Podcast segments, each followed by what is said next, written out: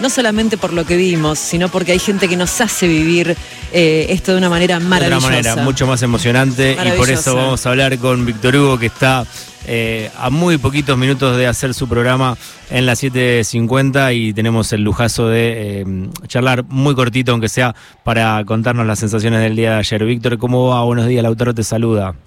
Buen día, qué abrazo enorme para todos ahí, para vos, Verónica, gracias, para Ana Genia, para Anabella. Me da mucho gusto saludarlos. Disculpen la difonía, sí, pero es inevitable. Además, estoy recién levantado porque me acosté como a las seis de la mañana, hora de Qatar, y aquí recién son las dos de la tarde. Hace media hora que estoy en pie y todavía no me escucho a mí mismo. Pero estoy feliz, eh, como ustedes, posiblemente. Eh, la felicidad colectiva es más grande todavía que la felicidad individual, pero empuja a la felicidad individual ese todo argentino que se dio como nunca en estos días, ¿verdad? Eh, Víctor, y me tocó ayer eh, eh, eh, ver el partido en Banchero, lleno de gente, una pizzería, escuchándote por relatores, por Nacional, y, y la verdad que eh, eh, estás increíblemente bien. ¿Cómo, cómo, cómo lo viviste? ¿Cómo, cómo viviste tantos goles, gritar tantos goles? Eh, en un sí, momento dijiste... Fue, fue muy exigente, porque en cada gol inicial yo tiré la garganta, no, no soy de cuidar... Eh, Solamente eh, si estoy enfermo, muy enfermo, dosifico. Me pasó relatar un partido a media máquina, disimular que estaba haciendo las cosas como siempre, pero yo sabía que no. Pero cuando me siento relativamente bien, como ayer durante el partido, uno tira la garganta y después no la encuentra de nuevo. Y hay que relatar eh, haciendo físicamente algún sacrificio. Por lo tanto, fue un poco duro porque los dos primeros goles, ni hablar del tercero de Messi, que está gritado desde el lugar, el tercero de la Argentina, el segundo de Lionel, que está gritado desde un lugar de mucha rabia, de mucha bronca, sí, claro, porque era muy injusto que la Argentina no ganase el partido. Y yo creí que con el tercer gol, ahora sí, se terminaba todo. No era así, pero lo pensé. Entonces llegué a los penales dando lástima eh, no. y terminé el día, eh, todavía peor la noche, que se hizo larga porque además tenía que hacer programa, eh, tuve que salir por C cinco N, estaba con la voz muy mucho más eh, peor que, eh, que ahora mismo. Pero no hablemos de mí, hablemos del equipo, hablemos de lo que la Argentina hizo posible. Me parece que fue una actuación grandiosa, que lo del primer tiempo fue perfecto, que el resumen del partido daba claramente evidencias de los méritos de la selección de Scaloni, que los méritos son de la suerte de tener a un genio como Messi, pero a un gran equipo alrededor que ha jugado un partido espléndido, el mejor dos del mundo, un arquero que se eh, trepa también hasta la consideración más alta del mundo, Eh, en un partido en el que se estuvo por perder hasta el último instante. La atajada del Dibu Martínez es la cosa más providencial que tengo relatada en mi vida, porque yo lo vi todo gol. Mm. Es un mano a mano que no puede no terminar en gol, y el Dibu Martínez lo evitó. Y el equipo es tan grande que en la misma jugada y en la continuidad estuvo a punto de marcar el cuarto gol. Esas emociones son muy extraordinarias, son muy eh, para guardar el resto de la vida. Y esto nos da un gran campeón en un gran partido, en una enorme final, como quizás nunca habían tenido los campeonatos del mundo. Eh, en relación a eso, ¿crees que fue la, la final más vibrante, eh, con dos rivales que ambos se merecían ser campeón? Yo creo que fue la final más vibrante, porque el segundo tiempo Francia, con los cambios que hizo, también hay que asumir que las cosas fueron así, no tan solo una pizca o una porción más grande de mala suerte. Eh, con los cambios Francia se convirtió en el equipo temido que eh, había antes del partido, y al que el primer tiempo, bah, eh, te diría setenta y cinco minutos, ochenta minutos del partido, la Argentina humilló, la Argentina le ganó con enorme claridad y, y contundencia futbolística. Pero en el segundo tiempo ya fue más Francia, insinuó mucho más, puso más peligro, y ahí tuvimos un partido de ida y vuelta, difícil de disfrutar porque lo estábamos sufriendo. cuando uno sufre no disfruta tanto, eh, pero sí hecho el balance, cuando mirás para atrás te das cuenta que estabas asistiendo a un espectáculo fenomenal. Víctor, dijiste que no querías hablar eh, de vos, pero no puedo dejar de preguntarte. Messi dijo que eh, iba a jugar unos partiditos más después de, del Mundial. Eh, vos en algún momento dijiste que con esto como que ya estabas, que, que, que no podías más no, que algunos esto. Algunos partidos más también yo voy a relatar. Bien, no, no bien, quiero, bien. Eh, irme. Lo que no voy a hacer, bien.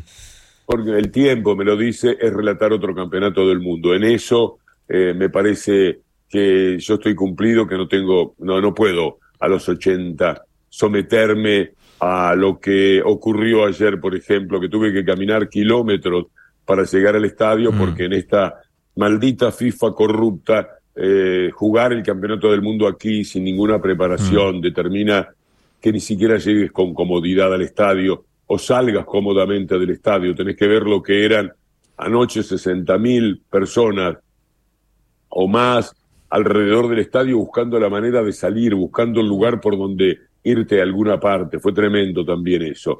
Pero no estoy, eh, me parece, para eh, nuevos sacrificios, ni vale la pena, ni tengo nada para decir, ni tengo nada para relatar. La vida ha sido muy generosa. Relatar por vicio, por costumbre, como un pintor que elige eh, esa manifestación artística, eso lo hace siempre. Está el pincel ahí y, y, y ves la tela y te pones a, a garabatear cosas. Y yo tendré con mis amigos de relatores seguramente algún domingo de, de partido para relatar, porque me gusta mucho hacerlo, porque es lo que, lo que mejor hago. ¿Para qué dejar de hacer lo que mejor hago? Lo que seguramente no voy a hacer otra vez es un campeonato del mundo, salvo que Messi lo jugara. Entonces tendría el pretexto. Ah, ah, claro. Si Messi vuelvo, vuelvo yo también. Bueno. Pero no creo, no, no, no me parece que tampoco él pueda someterse a, a esta presión. Aunque el hecho de haber ganado el Mundial relaja todo, y yo estoy seguro que él puede llegar a los treinta y nueve en condiciones de darle una mano al seleccionado, de jugar una larga, de entrar para los tiros libres, y los centros, y los córner, y dos o tres pases que puede dar. Es decir, Messi nunca sería un estorbo, ni con cuarenta y dos años.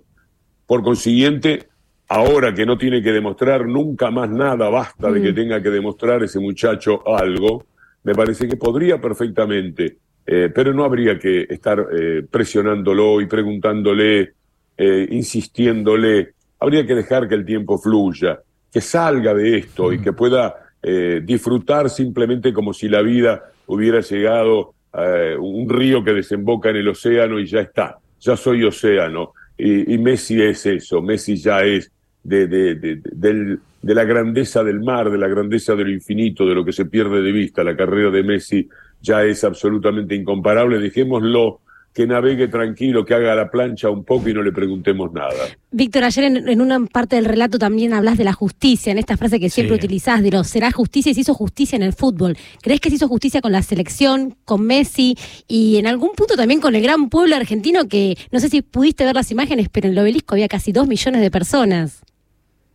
Es impactante e inolvidable. Sí, el, finalmente el fútbol, que no es tan amigo de la justicia, lo hizo posible.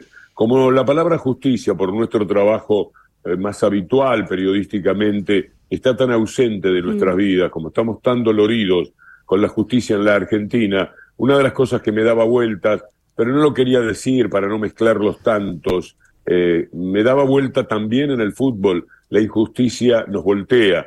La Argentina ya sabemos que vive sin justicia, vive sin Estado de Derecho, vive sin Poder Judicial, Eh, vive eh, a tientas y a locas en manos de, de los diabólicos personajes que manejan el país.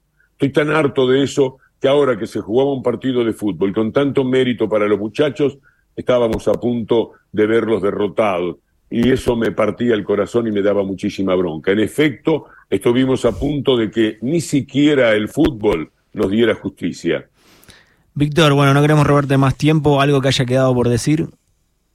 No me roban tiempo, me lo dan. Eh, a mí, ustedes son de las personas que más quiero, de las más buenas y las más tiernas personas que encuentro en mi vida. Así que yo estaría dispuesto, yo sigo conversando sin ningún problema. El tema es que se agota, porque damos vueltas sobre lo mismo, sobre la alegría.